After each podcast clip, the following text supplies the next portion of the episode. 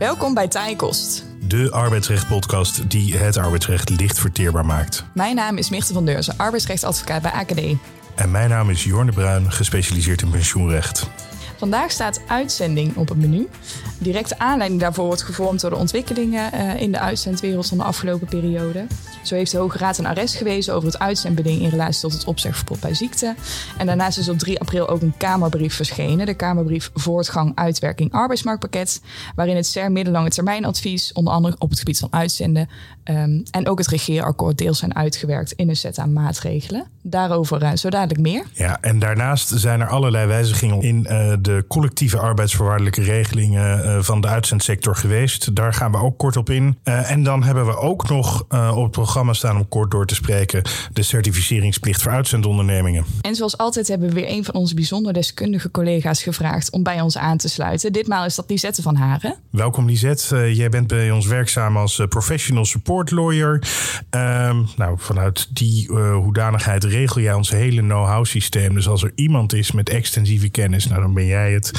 Uh, dus we zijn buitengewoon blij dat, uh, dat je er uh, bent vandaag. Welkom. Leuk dat ik bij jullie eh, vandaag mag aansluiten. Ja, en dan bijt ik maar even het spits af. Want we gaan het hebben over uitzenden. En uh, uitzenden, nou dat weet eigenlijk iedereen wel. Hè, dat is toch net een andere verhouding dan de reguliere arbeidsovereenkomst met twee partijen. Want ja, wat is het grote verschil? We hebben hier te maken met drie partijen. We hebben een werkgever, die heeft een werknemer, maar die stelt die werknemer ter beschikking van een derde, de inlener. Um, en het idee is van oudsher in ieder geval dat we uitzending vooral hebben voor het opvang van het zogenaamde ziek- en piekwerk. Um, toch zien we op dit moment dat, dat veel meer mensen eigenlijk in, in allerlei flexposities terechtkomen. Um, en daar gaan we het vandaag nou niet heel uitgebreid op in. Maar we zien wel dat uh, al dat uitzendwerk nogal in uh, de belangstelling staat. Uh, en dan kunnen we het hebben over de gelijke beloning van, van uitzendkrachten of van überhaupt mensen in, in een flexibele arbeids relatie. Um, en ook de, de echt grotere excessen nog. Mensen die nou, misschien hierheen komen om asperges te steken, et cetera. Uh, die soms nou, in abominabele omstandigheden worden gehuisvest. waar de veiligheid van werken, dat zagen we in de corona periode toch ook onder druk staat. Daar hebben we een aanjaagteam voor gehad. Dat heeft geleid tot uh, rapportages van Emiel Roemer onder andere. Um, maar wat we ook zien is dat sinds 1997, en sinds we eigenlijk die, die regulering van dat uitzendconstruct hebben, is die, die regeldruk alleen maar verder toegenomen voor uitzendkrachten. Um, en toch is flexibele arbeid nog steeds best wel aantrekkelijk voor, voor werkgevers. We zien dat het product gewoon wel in schwung blijft. Mensen, er blijft een behoorlijke vraag naar. En ik denk dat we dat vandaag uh, misschien nog wel iets verder kunnen uitdiepen. Van in hoeverre blijft dat uitzendwerk nou aantrekkelijk voor werkgevers? Zeker. Ja, we gaan het vandaag natuurlijk hebben over de drie partijen constructie uitzenden. Er zijn natuurlijk meerdere drie partijen constructies die we de afgelopen uh, nou, jaren eigenlijk hebben zien ontstaan. Denk bijvoorbeeld ook aan payrolling. Maar vandaag beperken we ons echt tot de uitzendarbeid, zoals je net uh, zo mooi geïntroduceerd hebt, uh, Jorn. Um, en even voor de juridische constructie. Formeel is um, het uitzendbureau werkgever van de uitzendkracht. Dat uitzendbureau, jij zei het net al even, stelt bedrijfsmatige werknemers ter beschikking van derden voor het verrichten van arbeid tegen een vergoeding. en tussen de uitzendbureau en de werknemer bestaat een arbeidsovereenkomst. En die overeenkomst noemen we ook wel de uitzendovereenkomst. Het, het uiteindelijke dagelijkse leiding en het toezicht over die werknemer ligt bij de inlenende partij. Ja, en voor deze uitzendsector zijn er ook gewoon specifieke wettelijke regels opgenomen, onder andere in het BW. En daarnaast kent ook de uitzendsector zijn eigen collectieve arbeidsvoorwaardelijke regelingen. Uh, dat zijn de ABU-CAO en de MBBU-CAO. Ehm, en in die regelingen ja, is eigenlijk nagenoeg hetzelfde opgenomen. Zij verschillen nauwelijks eigenlijk van elkaar. Worden tezamen ook wel vaak aangeduid als de uitzend-CAO, omdat ze dus zo weinig van elkaar verschillen. Uh, en deze CAO-partijen zijn uh, samen met de vakbonden uh, en de CAO-partijen zelf dus afgelopen december een onderhandelaarsakkoord overeengekomen voor de nieuwe uitzend-CAO. Uh, en een van die belangrijkste onderwerpen in dat onderhandelaarsakkoord is het zogeheten uitzendbeding. Nou, een dergelijk uitzendbeding kan worden opgenomen in de uitzendovereenkomst tussen enerzijds het uitzendbureau en de werknemer en maakt het mogelijk om die overeenkomst direct te beëindigen als de inlener de ter beschikkingstelling eindigt. Dus als de inlener aangeeft aan de uitzender de ter beschikkingstelling te willen beëindigen.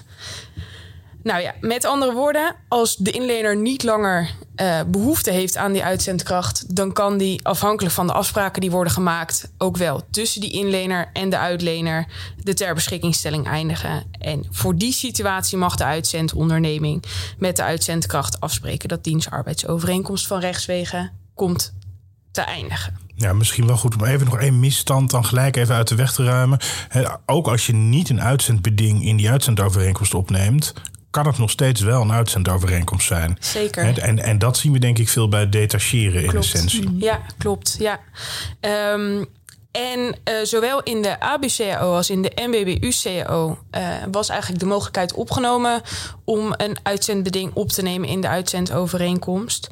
En in de praktijk werd van deze mogelijkheid ook echt veelvuldig gebruik gemaakt. Uh, eigenlijk nagenoeg altijd. Ja, en in de praktijk werd de inlener dan geacht dus die ter beschikkingstelling te hebben beëindigd wanneer een uitzendkracht ziek werd. Hè? Dus daar zat ook met name een probleem met dat uitzendbeding. Zodra een uitzendkracht ziek werd, eigenlijk direct met die ziekmelding, eindigde dus de uitzendovereenkomst, die arbeidsovereenkomst tussen het uitzendbureau en de uitzendkracht van rechtswegen. En dan viel die uitzendkracht afhankelijk van de gemaakte afspraken, soms eventueel na één of twee wachtdagen.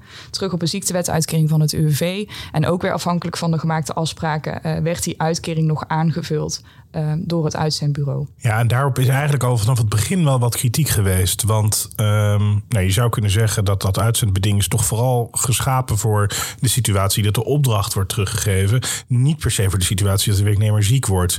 Um, en daarbij komt dat we in Nederland een opzegverbod hebben bij ziekte en een gesloten ontslagstelsel. Met andere woorden, je kan niet zomaar ontslagmanieren verzinnen. En de vraag is dan, ja, doorkruist dit systeem dan niet dat, dat, uh, uh, dat opzegverbod bij ziekte? Nou ja, precies wat je zegt eigenlijk, Jorn. En daar wordt bij de toepassing van dat uitzendbeding, zoals Meerte dat net schetste, eigenlijk helemaal geen rekening mee gehouden. En daarnaast gaat het uitzendbeding in de CAO nog verder dan eigenlijk in de wet is opgenomen. Um, een uitzendovereenkomst mag op grond van de wet onmiddellijk eindigen wanneer daartoe een verzoek van de inlener wordt gedaan. Het doen van zo'n verzoek was echter in de praktijk helemaal niet vereist. Er was geen, geen actief verzoek vereist, als het ware. De uitzendovereenkomst eindigde direct bij de ziekmelding. Dat ging gewoon van rechtswegen zonder dat daar uh, door tussenkomst van de inlener echt een actief belletje of uh, uh, bericht aan ten grondslag las, lag. Nou, je spreekt al in de verleden tijd. Dat uh, geeft al aan dat er iets uh, staat te veranderen of al veranderd is wellicht. Zeker, ja. ja, ja.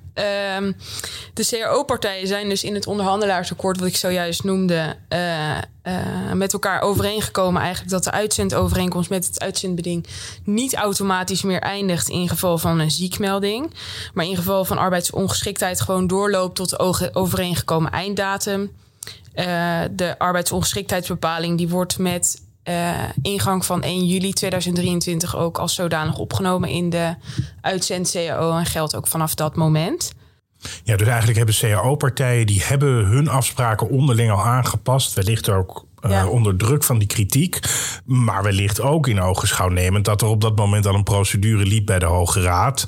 Uh, en de Hoge Raad die heeft zich er ook nog over uitgelaten. Over de vraag of dat uitzendbeding toch het, opzet, pardon, het opzegverbod bij ziekte kon doorkruisen. Klopt, ja. Wat dat betreft is het echt uh, een actualiteit. En de Hoge Raad heeft ook eigenlijk nou ja, een beetje kort en goed gezegd dat het uitzendbeding zoals we dat nu kennen, dat dat niet in strijd is met het wettelijk stelsel van het ontslagrecht.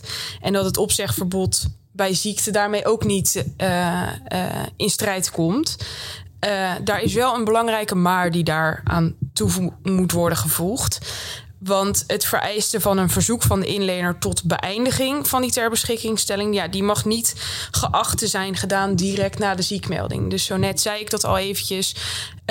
Dat in de praktijk was het gewoon zo dat zodra de werknemer ziek was, eindigde het gewoon uh, direct. Dan werd eigenlijk dat bericht verondersteld te zijn gegeven door de gedaan. En de Hoge Raad heeft daar nu van gezegd: nou, dat mag niet geacht te zijn gedaan direct na de ziekmelding. Dus daar moet eigenlijk een direct uh, een actief verzoek aan ten grondslag liggen. Goed, dus we hebben nu eigenlijk een daadwerkelijk verzoek nodig. Um, maar als dat zo is, dan zou die bestaande regeling eigenlijk gewoon toepasbaar blijven in de toekomst. je zou met je inlener kunnen afspreken, als zijn kracht ziek wordt, dan vertellen we je dat. En dan moet jij vervolgens een, een verzoek doen om uh, de opdracht uh, te beëindigen. Ja.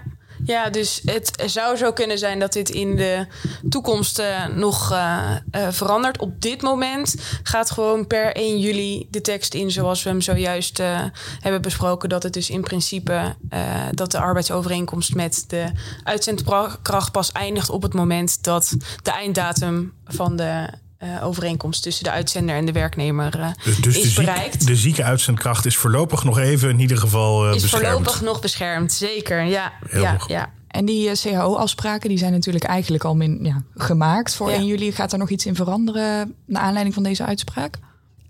dat ligt nog op tafel, maar daar is op dit moment nog geen verandering over gepubliceerd. Dus uh, dat zou zo kunnen zijn. Wel denk ik dat ze, uh, gezien ook uh, de tijd die daar nu nog voor is, mm -hmm. dat ik de kans klein acht dat er nu tot 1 juli nog iets gaat veranderen. En dat gewoon per 1 juli eigenlijk nou ja, de voorgenomen wijziging gewoon geldig wordt. Ja. Dat zal ook uitgeruild zijn, vermoed ik, uh, in het onderhandelingsspel. Ja. Um, als we toch over. Uh, we zitten nu zo lekker in de collectieve arbeidsvoorwaardelijke ja. regelingen van de sector. Dan kunnen we ook nog wel even inzoomen op mijn persoonlijke hobbytje. uh, namelijk, we gaan naar pensioen. want we hebben daar natuurlijk ook een pensioenfonds. De Stichting Pensioenfonds voor de Personeelsdiensten, STIP. dat is wel een bekend fonds, denk ik. Misschien ook wel een berucht fonds. Um, en van oudsher vindt STIP zelf dat, dat, dat zij eigenlijk gaat over alle drie partijenconstructies. Um, dus van oudsher vond het fonds, nou, payrollkrachten, uh, gedetacheerde werknemers, die vallen allemaal onder mij. Uh, alleen sinds 1 januari 2021 hebben we natuurlijk de wet arbeidsmarkt in balans gekregen. En sinds die wet arbeidsmarkt in balans hebben we daarin uh, een, een, wettelijke verplichting om voor payrollkrachten een adequate pensioenregeling te geven. Als die payrollkracht werkzaam is in een functie waarvoor bij die onderneming of gebruikelijkerwijs in de bedrijfstak um, een pensioenregeling geldt. Nou, wat is dan een adequate adequate pensioenregeling, nou ja, dat is uh, de pensioenregeling van die onderneming of van die bedrijfstak. Of een vastgestelde pensioenregeling conform een bepaald besluit, even plat gezegd, met een pensioengrondslag van 15,7 procent. Um, die pensioenregeling van STIP is niet een adequate pensioenregeling. Um, en dus nemen, deel, nemen payrollkrachten sinds 1 januari 2021 niet meer verplicht deel in die pensioenregeling van STIP. Um, wel even goed om in het achterhoofd te houden. De gedetacheerde werknemers en dergelijke, die blijven gewoon wel onder de werkingssfeer vallen. En Jorn Stip voert meerdere pensioenregelingen uit, toch? Eh, ja, dat klopt. Uh, Stip heeft uh, de, de, de basisregeling. En de basisregeling, nou de naam zegt het al, die is tamelijk bazaal. en de wat riantere plusregeling. Um, en hoe werkt het dan?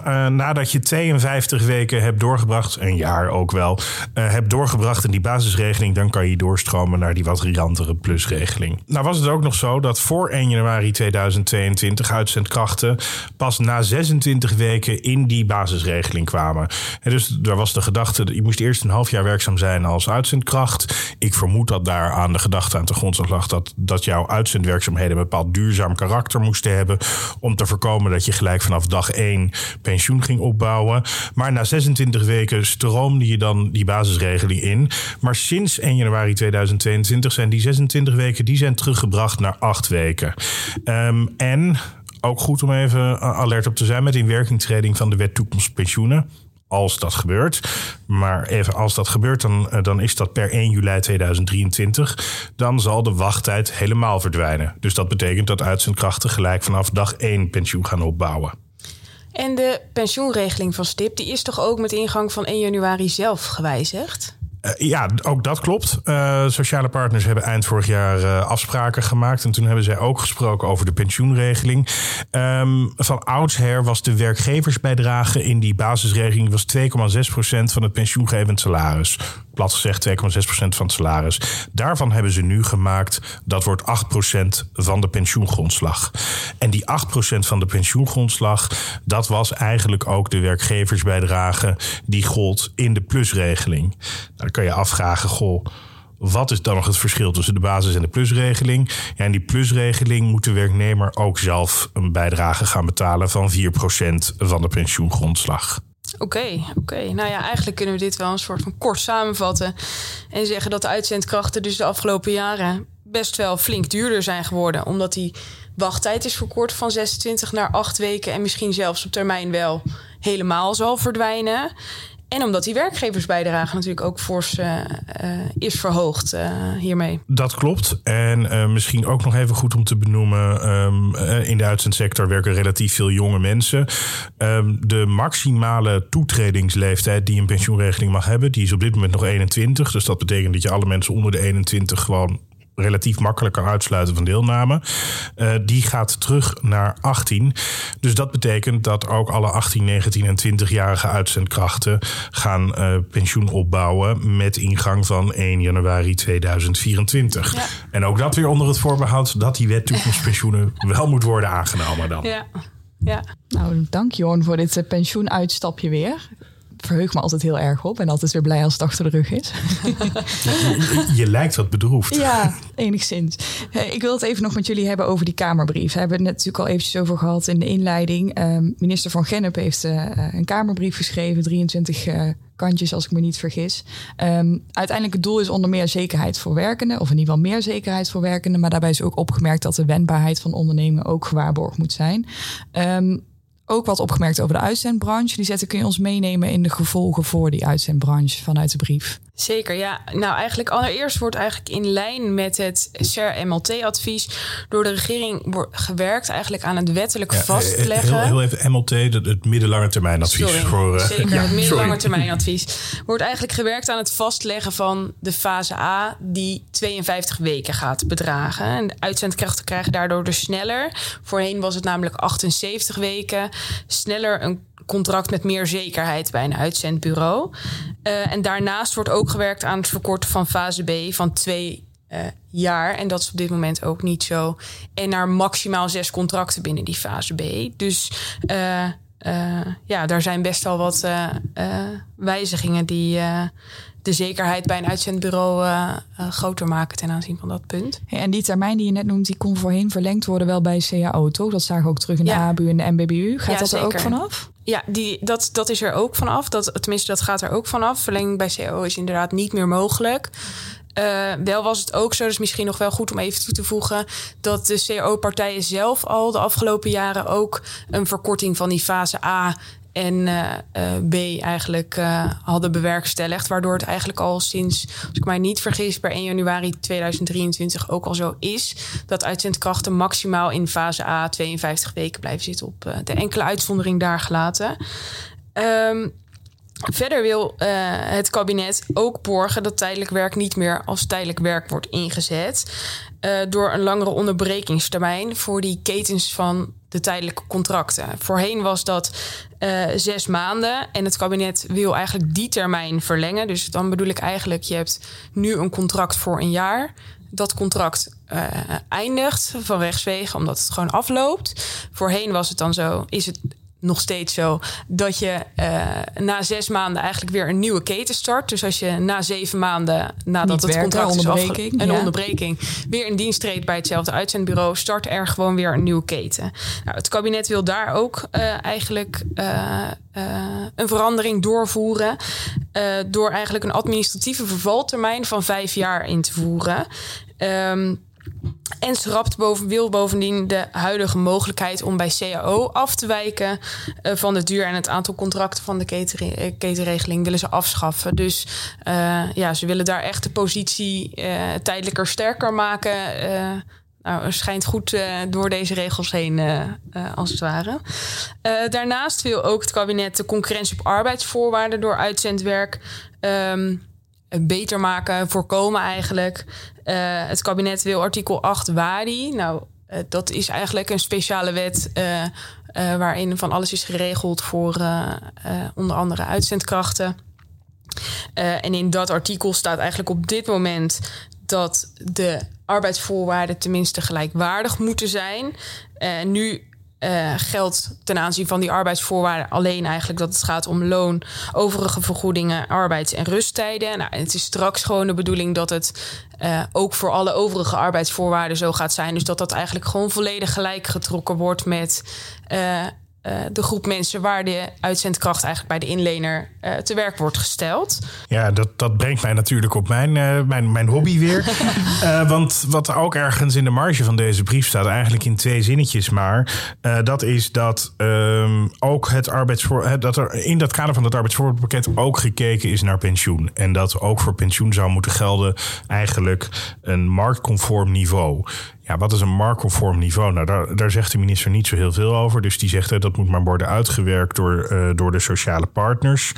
Um, maar wat je je daarbij kan voorstellen is een, een pensioenregeling die qua niveau aansluit waarschijnlijk op de, de mensen uh, van de inlener of die werkzaam zijn op andere plekken in de bedrijfstak.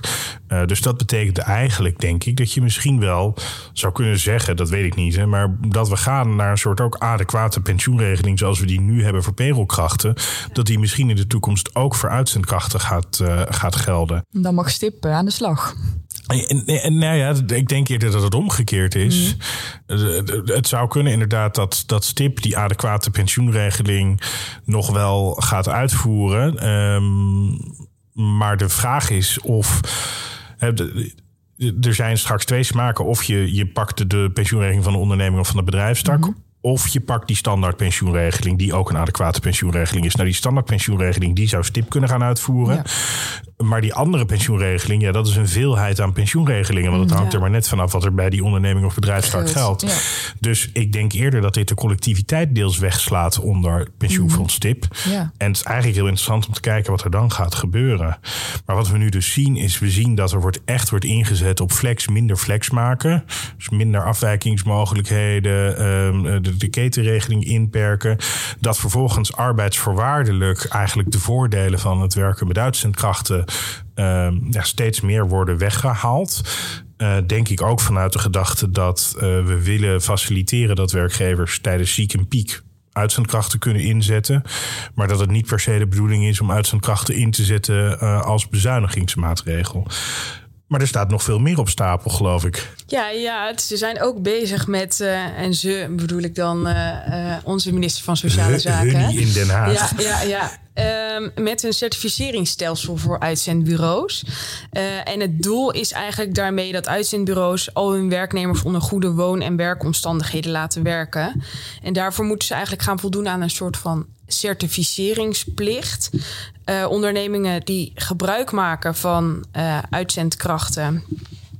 Uh, en die gebruik maken van eigenlijk inleners. Dus die, die uitzendkrachten ook daadwerkelijk ergens ter beschikking stellen. Die mogen alleen die die inleners mogen eigenlijk alleen nog van die diensten gebruik maken.